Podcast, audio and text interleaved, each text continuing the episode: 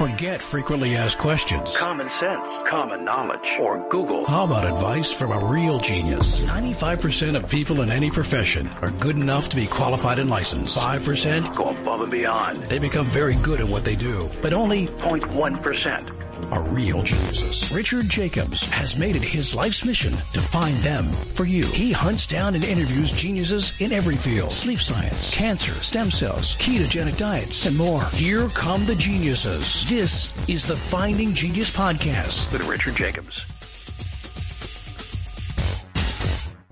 Hello, this is Richard Jacobs with the Finding Genius podcast. I have uh, Archana Bandi. Uh, she's part of the University of Pittsburgh, clinical director, part of telehealth services at the VA Pittsburgh healthcare system. We're going to talk about uh, some of the work that she's doing, and she's also brought along uh, one of her patients to talk about some specific uh, outcomes that he's had. So thanks for coming, Dave. Thanks for coming, Arch. I appreciate it. Sure, no problem. So, uh, yeah, Arch, tell me a little bit about yourself and uh, your work, please. Um, so thank you for this opportunity, uh, Rich, for um, Dave and I to share the work that we have done. So I'm an endocrinologist by my clinical craft, and I take care of patients with mostly chronic diseases. And as you may be aware, there's a projected shortage of endocrinologists across the country, while the prevalence and cost of diabetes continues to rise. So um, what, this creates a huge gap for patients in accessing the care, um, right care at the right time. So what's unique to my work environment at VA, where I am, is that we have a system built on hub and spoke pattern where a very robust uh, primary care network is uh, embedded across the country where veterans live, and the specialists are located in central uh, hub locations. So patients usually have to travel long distance, but what we have done very successfully at VA is we have used uh, the tools of telehealth and deliver the care for veterans closer to their home. So we've done a study, a pilot study um, about 11 years ago, studied the electronic consultation services. And based on those results, VA as a system has rolled out e-consult services across its own networks. Oh, nice. Nice. Uh, yeah. What was it like before when would, uh, I guess uh, patients would have to go to the VA and with their long lines to be seen? And exactly. The, wait system, the wait times were long, patients had to wait, doctors, the system just were very fragmented. The ground of groundwork for electronic consultation was always there. So with a formal e-consult service as we call, we really established a network where patients, physician, and patients themselves could get an answer for smaller problems and sometimes even complex problem without having to travel. Well, this year with uh, COVID, it looks like telehealth has been opened up across state borders. Uh, is that going to impact what you're doing in uh, in Virginia or not at all? Pittsburgh, I'm sorry. Oh, COVID has really pressed the reset button across the healthcare. It's a watershed moment. Um, really, the healthcare system is the only service, I should say, in our country where technology had not trickled down to bring its best fruit to us. And what COVID has really taught us that we were ready for a significant part. Um, so it's changed how we're doing things. And e-consult is just one part of that. Um, the story of telehealth is going to continue to grow.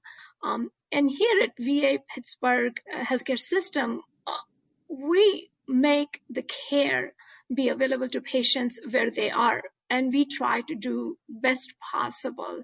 Um, and that's what most of my work focuses on. And i take endocrinology as my sandbox to create new programs and really transform the um, healthcare delivery so to speak. So um, you're an endocrinologist but do you tend to see thyroid cases or do you deal with diabetes more? Like, what are the top few conditions that you need to help patients with? Yeah, so diabetes really lends itself very easily to telehealth. That's bulk of my tele- telemedicine work. But there are certain conditions uh, such as thyroid disease, follow-up of osteoporosis, chronic management of obesity, um, uh, patients with high cholesterol, um, high lipids um, especially the chronic care, the longitudinal care, um, is can, can it, it does lend itself very well to telehealth. So, uh, when did the telehealth consults, when were they approved and when did they start happening? Um, so eConsult really uh, took off in 2011 for uh, veteran health affairs um, for, for us. And now they're part and parcel of our care.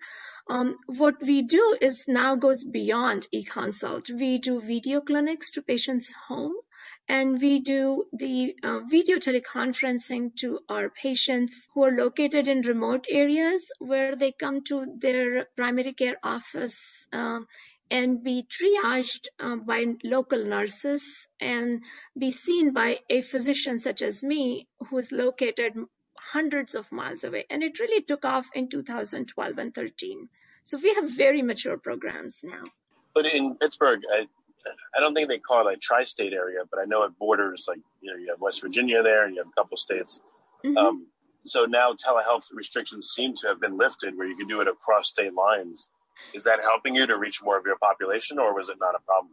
So that was not a problem for us. We are a federal system, and the um, these legal aspect of crossing the border are usually driven by state medical boards and apply to non-federal um, healthcare systems. So for us, uh, for example, David lives in West Virginia. My patients come from as far as central Pennsylvania, eastern Ohio, upstate New York this that probably was the reason we were so successful in expanding our programs. Um, once we realized that we could do it and we had the tools uh, to do that. Oh, excellent. Okay. Well, uh, David, would you be okay yes. if I hear from you a little bit? What's what's been your experience with the VA, and has it changed recently, or is just has it been good or bad? Like, you know, give me a few well, ideas. Yeah, over the past twenty years plus that I've been with the VA, I I, I can't say enough uh, good things about the entire system. I mean, I, I myself personally have never had a problem with the VA. They've always given me excellent service and excellent care. Um, physicians like Dr. Bandi, uh, I mean, just absolutely phenomenal people that uh, that are available for healthcare. And and with them, with the program of the telehealth and uh, uh, video conferencing and those kind of things, to where folks like myself are kind of distant from the medical centers for the VA, like in Pittsburgh or, or, or Clarksburg or whatever that's a distance to go, it, it, affords us the opportunity to be able to, to uh, do one-on-one with our physician uh, as if we were sitting in the office right there with them. So I, I think it's very important that that uh, even with the COVID or whatever, once that hopefully disappears or we get it under control, um, that the VA will continue those and give the veterans the option uh, as to what they want to do um, as far as traveling a distance to see the physician in person or doing, let's say, a, a video conference. Uh, in yeah. my opinion, it's just as good. Yeah. What have you noticed uh, uh, being in person, being doing the video conference? Like, what have you noticed of the differences? I, I really don't see a lot of differences. I mean, I, I can see the, the physician, uh, they see me. Um, we can interact with each other the same as if we were sitting in a room. So I, I really don't see a lot of difference at all well, they can't listen to you with a stethoscope yet, but at least they can uh, well, talk to you and do all the other stuff. Yeah, the standard, typical kind of, uh, you know, examination. I guess they can't do over a video conference, but there again, you know, that's usually you know heart rate and blood pressure and and and uh, that's not a not a whole lot other than that unless they physically examine you for some particular reason. And if they have a particular reason that's something that's out of the ordinary, then of course you can always go see them in person if you need to. And if you don't have, I don't think you're missing a whole lot uh, on the other end of the spectrum where you have video conferencing uh, available. And actually, uh, Rich, you'll be surprised to know there are digital tools such as digi- digital stethoscope, digital otoscope that can um, send information right from patient to physician. Um, for example, VA has a, we have a home hemodialysis program. I mean, a home hemodialysis, not peritoneal dialysis. Home hemodialysis, where the machine is very compact machine is at patient's home, and patients are provided tools to say check the pulse on their uh, bruit at the fistula to see the viability of fistula. Patient can transmit all the information through cloud-based services to um, a portal. it's really come along with the biometrics, the transmission of biometrics through a remote monitoring program that we have here at VA. And there are many companies coming along. I guess as an alternative, what you could do is um, you do the telehealth session with the patient, and if they need, you know, physical stuff done, they could always maybe go to a local clinic at worst, and then that could be transmitted to you guys, you know, the main center in Pittsburgh. But if you can do it at home totally with devices that use the cloud, that's even better. That's what happens for most part. It's actually with COVID, we're delivering care to patients home when um, possible. If not, uh, for example, David's care, you know, this would happen in a clinic where he would have a nurse sitting in the room with him who could do the brief physical exam for me in person there. And I could I could watch her do the physical exam and report me the findings that she's she's having. And this applies to other specialties as well. You could actually have a local nurse practitioner with the patient if you have a complex patient. So it can so technology can still help us break the barrier of the geography and take the care closer to where patients are. Yeah, David, you were going to say something about this? Yes, I was going to say in, in my particular case with my diabetes, for example, um, uh, the VA has provided me with what they call the freestyle uh, system to where uh, I can take and I don't have to stick my fingers so much. I can take readings right off of a sensor that's on my arm that last uh, a couple weeks, and then every two weeks you replace it. And then I can download that information from my meter uh, to my computer and then upload it to Dr. Bandi, which is what I do all the time before I meet with her. And that way she can review my readings, uh, my daily readings, my monthly, and my last 90 days. But it, it goes up to, I think, six months out uh, or back uh, that she can actually review of all my, my readings and, and, and things with my diabetes to where she can adjust medications and things like that based off of the information that she's got from the uploads from, from the system. Yeah, that's so, great yeah, there's a lot of good things like that that's available, you know, for veterans and, and out here that that we uh, that the VA provides that, that, that closes the gap a little bit. It, it, I think it brings us closer to the physician without actually having to be right there in front of them. Yeah, my wife uses the FreeStyle Libre, and it's you know if you just poked your finger, first of all, it's no fun. And then, yeah. second of all, you miss out on all kinds of information. You know, before and after you eat, you can see curves and a lot of data. So what uh, anything that jumps out at you? What since you've been using the CGM, like what? Um, I don't know. Has it revealed anything to you like really interesting that made you change your behavior? I like to be able to pinpoint for Dr. Bandi, and that's that's where she really helps me a lot because, I, you know, for example, in in the last few months, uh, I've had a high blood sugar when I woke up in the morning, at, at, in the morning time, which is after being at rest during the night. So I'm not obviously eating anything uh, during the night or whatever that's going to cause that reading to go up. Uh, although metabolically, I guess it can go up uh, from from being at rest. But I was having a problem in the morning times, and, and during the day it would level out and and be just fine. So my afternoon readings and my evening readings were, were good. My my morning reading, readings were kind of getting out of out of control a little bit. Uh, she was able to put me on a new medication that I take that has now got those morning readings down to uh, exactly where they need to be. I mean, now, now I'm, I'm, I'm really clicking on all cylinders thanks to Dr. Bandi. Um, you know, so that she always, and, and, and I'll tell you, my experience that I've had is every single time I've had a situation like that, whether it's Dr. Bandi and, and some other physicians I've had for other conditions, they've always been able to pinpoint and give me the service that brings it in line where it needs to be uh, physically for me to where I'm, I'm, not at risk for anything. And it gives me the opportunity to be flexible and them to be flexible also to where we can meet about any time because it's, it's, I think it's more convenient, tele, uh, you know, video conferencing. See, what happens, I would say, is that diabetes especially, it's a team game. It's not a just patient and physician. And with the tools of telehealth, we can build the team around the patient and with the patient. So uh, when when we took out for in David's case, for example, the barrier of traveling from Clarksburg to Pittsburgh, three to four hours every day. It makes them more engaged because now we are available and through tools of technology, video teleconferencing, transmission of data across the board, it makes patient more engaged, motivated, and gives them more confidence in the care. And as a physician, it's very rewarding to be able to have a team across all working at the same playing field. If you like this podcast, please click the link in the description to subscribe and review us on iTunes. Yeah, no, that's excellent. And in general, like what, you know, Dr. Bandi, what, from your experience being the doctor, how has it changed your relationship to patients? So uh, I miss seeing my patients in person. I'll be the first one to tell. I'm a people's person. And when you sit across, but you know what I've learned is that just that face to face does not have to be. I've had, I can tell you so many stories where if it wasn't for telehealth, the care would not happen for the patient. So, for example, it has reduced our wait times from, you know, 30 days plus two, really, we give electronic consultation within seven days.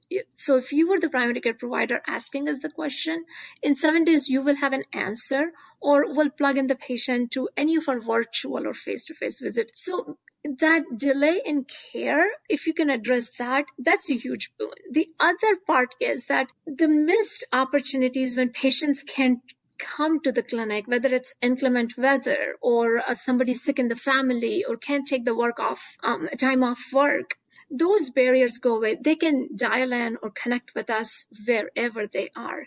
And I think being able to give the care to the patients where they are at the right time when they need it has been the most successful. And I'll tell you another story. Um, veterans, a, a lot of them are elderly and sometimes they have to travel with their family members. And as a specialist, often we'll get, you know, consult request. They would travel all the way. And then I would review the chart and examine them and tell them, hmm, I need to do XYZ more tests on you. And they have to go back and get that done. With e-consult, I have an opportunity to review the chart before we even schedule the patient and alert the primary care provider to do those tests. So even if when the patient does travel, it's an efficient visit. It's an efficient visit for me, but more importantly, it's an efficient visit for patients. Yeah, that's good.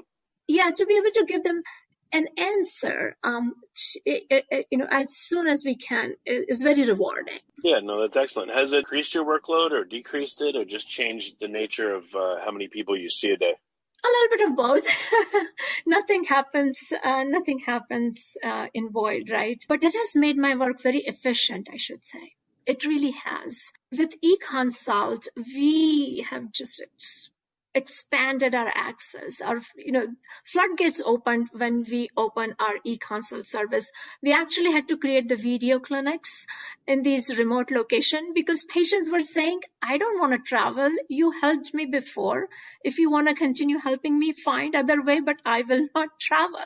I had patients oh, wow tell me exactly that. But you know, we had tools, we had financial and personal support uh, to to bring uh, telehealth tools such as you know the um, the cameras, the specialty card that can transmit uh, the patient's video to my say my office. Um, so I think I, I was very fortunate to be working in an environment uh, that was supportive of giving the care and providing the tools um, uh, that need to make the care happen. So do you, um, I guess you'll see patients more often and you'll have hopefully less emergencies or less patients waiting until they're like, you know, just about to have a massive problem so they come to you earlier.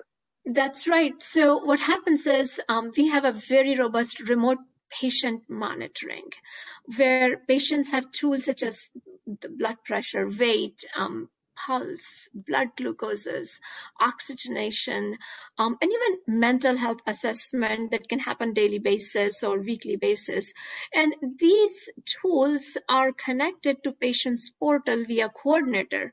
So say, for example, a patient sends his blood sugars and they are now rising and he also has a, um, a dropping oxygenation.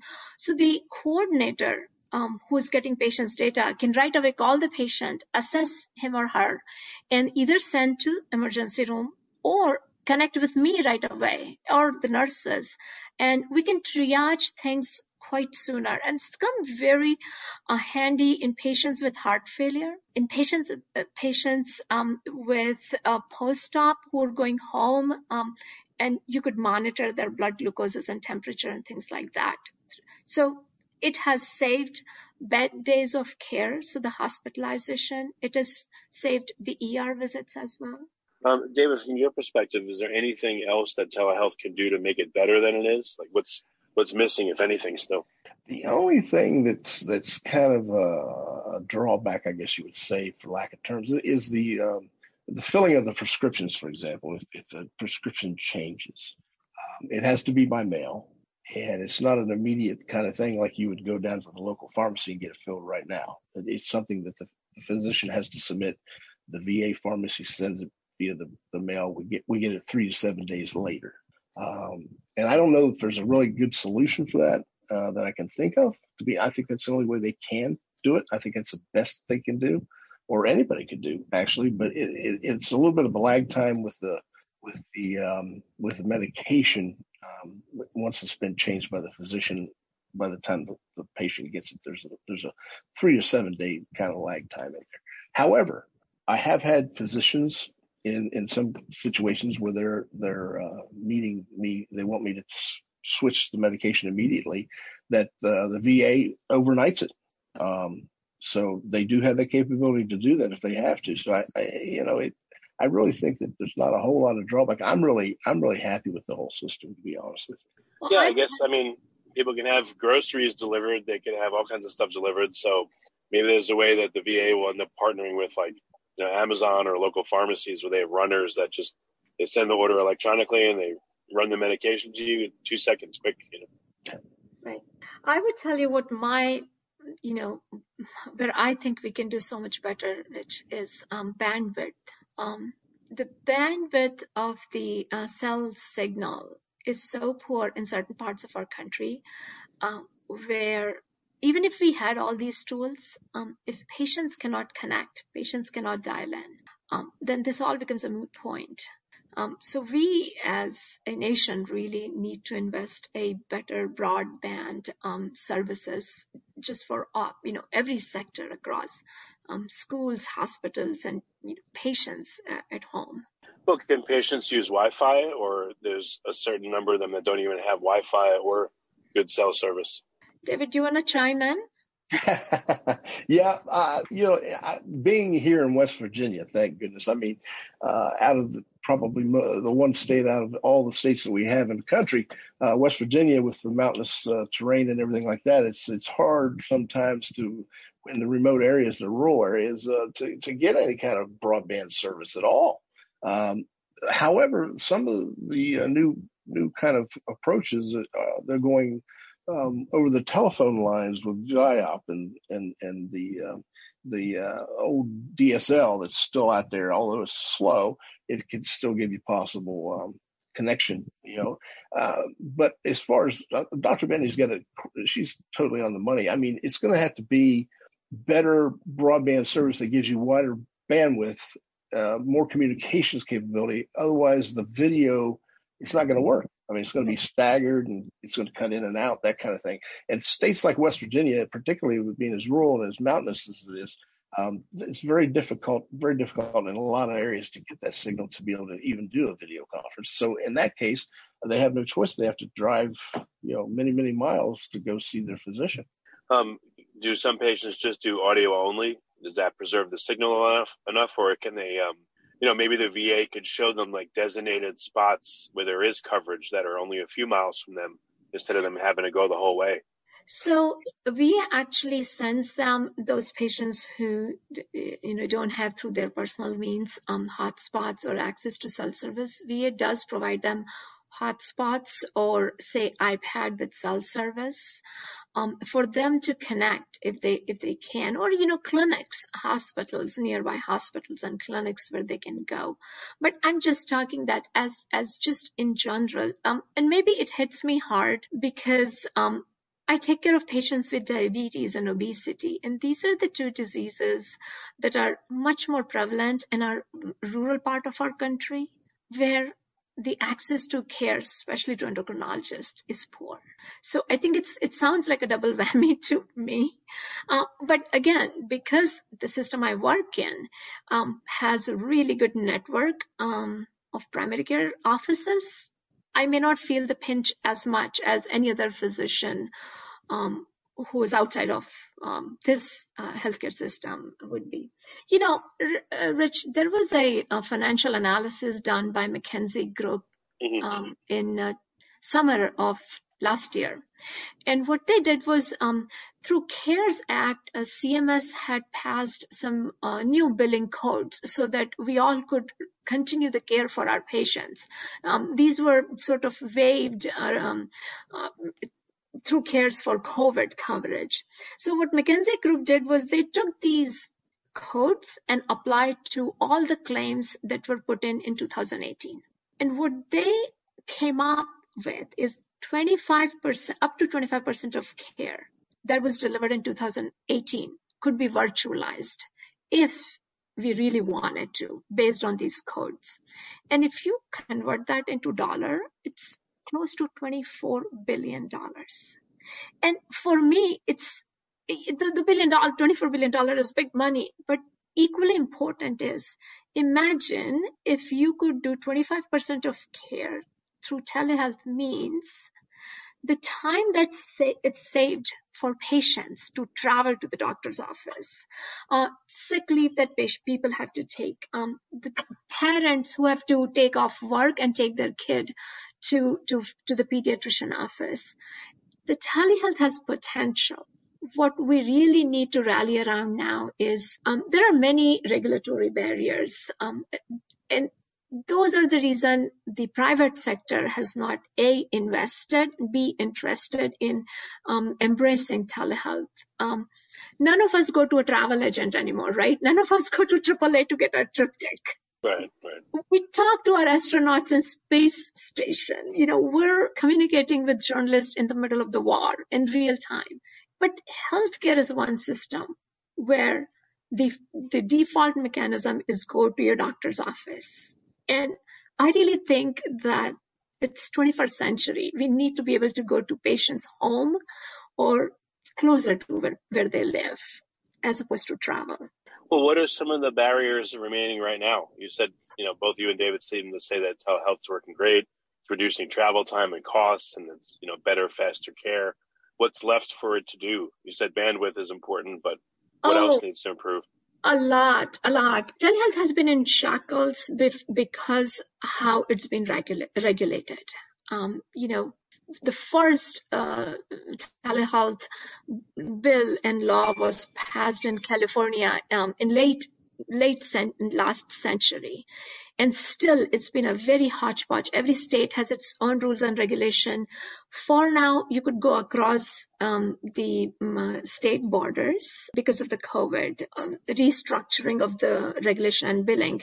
But um, pre-COVID era, you couldn't. And such a large proportion of healthcare is happening right now through telemedicine that we we cannot go back to pre-COVID era when it comes to healthcare. It's been it's a watershed moment, and it's been just way too long um, that we haven't made tools of technology part and parcel of care delivery um, for patients. I, I I just don't see why an 85 year old patient should be brought in by his 65 year old son just to hear from a physician that this thing that was seen on your thyroid ultrasound, it's non-consequential.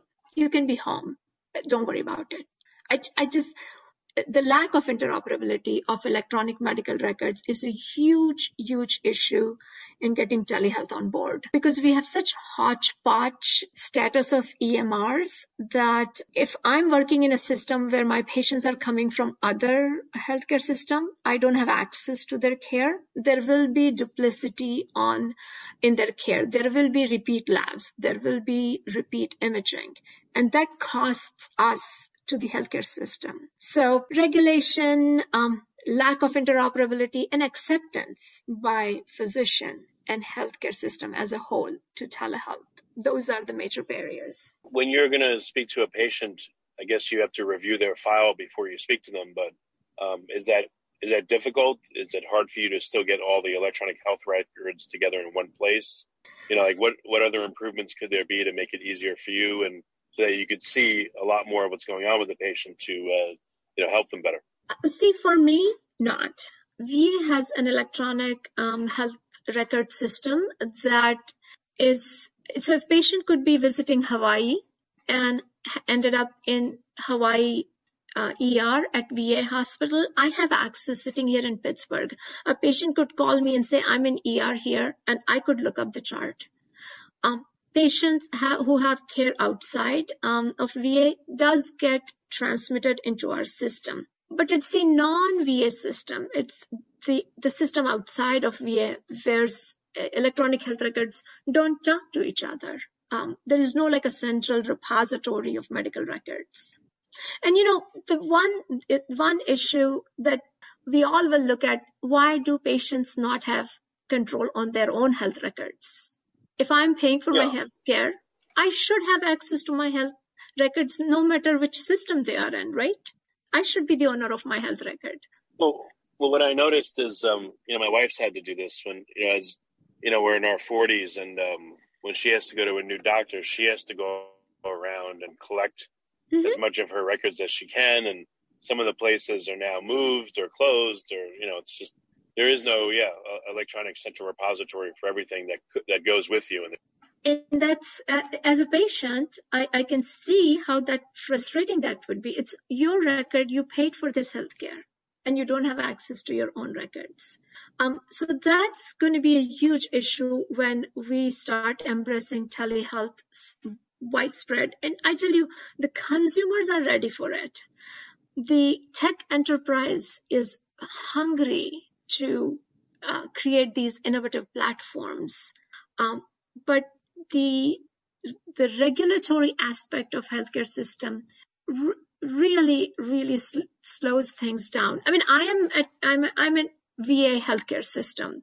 So for us, delivering the care where patient is, that's our value. That's, you know, that's what we want to do. I mean, David used to travel three, four hours before telehealth came along, right, David? Yes, I did. Yeah, that's crazy. Yeah, and then how tra- often were you doing that, Dave? Oh, it, it, depends on what was going on with me at the time with my uh, condition. Uh, you know, if it was out of, you know, out of whack, so, so to speak, I may have to travel two or three times a week uh, in order to see the, the physician uh, wow. To get stuff, you know, back on, in line where, where I was good to go, depending on what the situation was. But, you know, it's, it's, and, and it's all kind of weather you got to drive in. I mean, like wintertime, you know, you, are going uh, mm-hmm. in the snow and the ice and all that, just trying to go to see your physician. Uh, when you can have video conferencing and they can make a determination and uh, basically fix you, you know, electronically. I think that's it's great to do the video call. Yeah, now that's a huge savings. Archana, like, do you have an idea at average how much time your patients are saving by doing this? Oh yeah, we we did a study just for our e-consult, not even our um you know video programs, and over 240 mile travel per patient was saved and the time was four hour and some 17 minutes. The, these savings for patients who had electronic consult for their care of their diabetes. Yeah, that's amazing. It's a lot. Uh, it's a lot. Yeah, we have really appended our um, uh, traditional diabetes care delivery, uh, Rich. When patients need care from an endocrinologist in our system, um, in VA Pittsburgh healthcare system and the smaller hospitals that it supports. The default is e-consult uh, for almost 80% of the patients. And close to 75% of incoming new patients get their care by e-consult first. And then based on the complexity, we can take their care to the video clinics so that they still don't have to travel. Or on a case by case basis, we may bring them to Pittsburgh, you know, every six months or once a year, something like that. So it's a lot of travel saved, time saved for patients, and most importantly, the care happened in an expedited manner. So that's great. Well, uh, Archana and, and David, um, you know, last last remarks. Um, what do you see as the near term future of this telehealth? Uh, again, you guys both gave ideas. What do you expect is going to happen over the next year or two? Any, any thoughts? I'll let David go first. okay. Um, I, I, see it expanding. I, I think that because uh, you know, COVID's a bad situation, but I think because of the situation with COVID, it has put us in the medical community in a position to where we have to rely on the electronic and the, the video conferencing and things like that. And I think that most everybody out there that does the video conferencing, the e appointments, uh, telephonic appointments, and those kind of things with their with their physician when they can, that I think they found a big, big benefit to doing that and saving cost, time of travel, you know, the the the risk you take at traveling, you know, in certain times of the year, things that, you may have a, a wreck on the way to there. Um, you know, th- those things are all avoided by by the video conferencing capabilities, and I think it's going to expand in the future, or I at least hope so, um, to where um, a lot more can be done with it. Uh, that that they can uh, afford us more opportunities as veterans for things that we don't have to to necessarily uh, go see the physician in person. I really think COVID is such a watershed moment for healthcare. Um, and physicians are usually risk averse people, um, but we really, I, I really think we need to put our innovative hat on, Rich. And I think we, as in doctors and um, pharmacists and nurses and therapists, um, we really need to COVID or no COVID, we are at the forefront of healthcare and we need to be part of this transformation. We need to sort of uh, lead the team. I mean, if, if the users don't create, the creation will not be beneficial to users. That's just my very firm belief. So I think we really need to take the lessons from what we have done in COVID. Um, and there are lots of financial analysis. There are lots of analyses out there. We really need to take a hard look at them and move our lawmakers to make telehealth be more easily accessible for our patients. It, it there is no going back post COVID um, without telehealth. well, excellent. Well, thank you, Dr. Bandi, and thank you, David, for coming on the call. I really appreciate it. Absolutely. Thank you for opportunity. If you like this podcast, please click the link in the description to subscribe and review us on iTunes. You've been listening to the Finding Genius podcast with Richard Jacobs.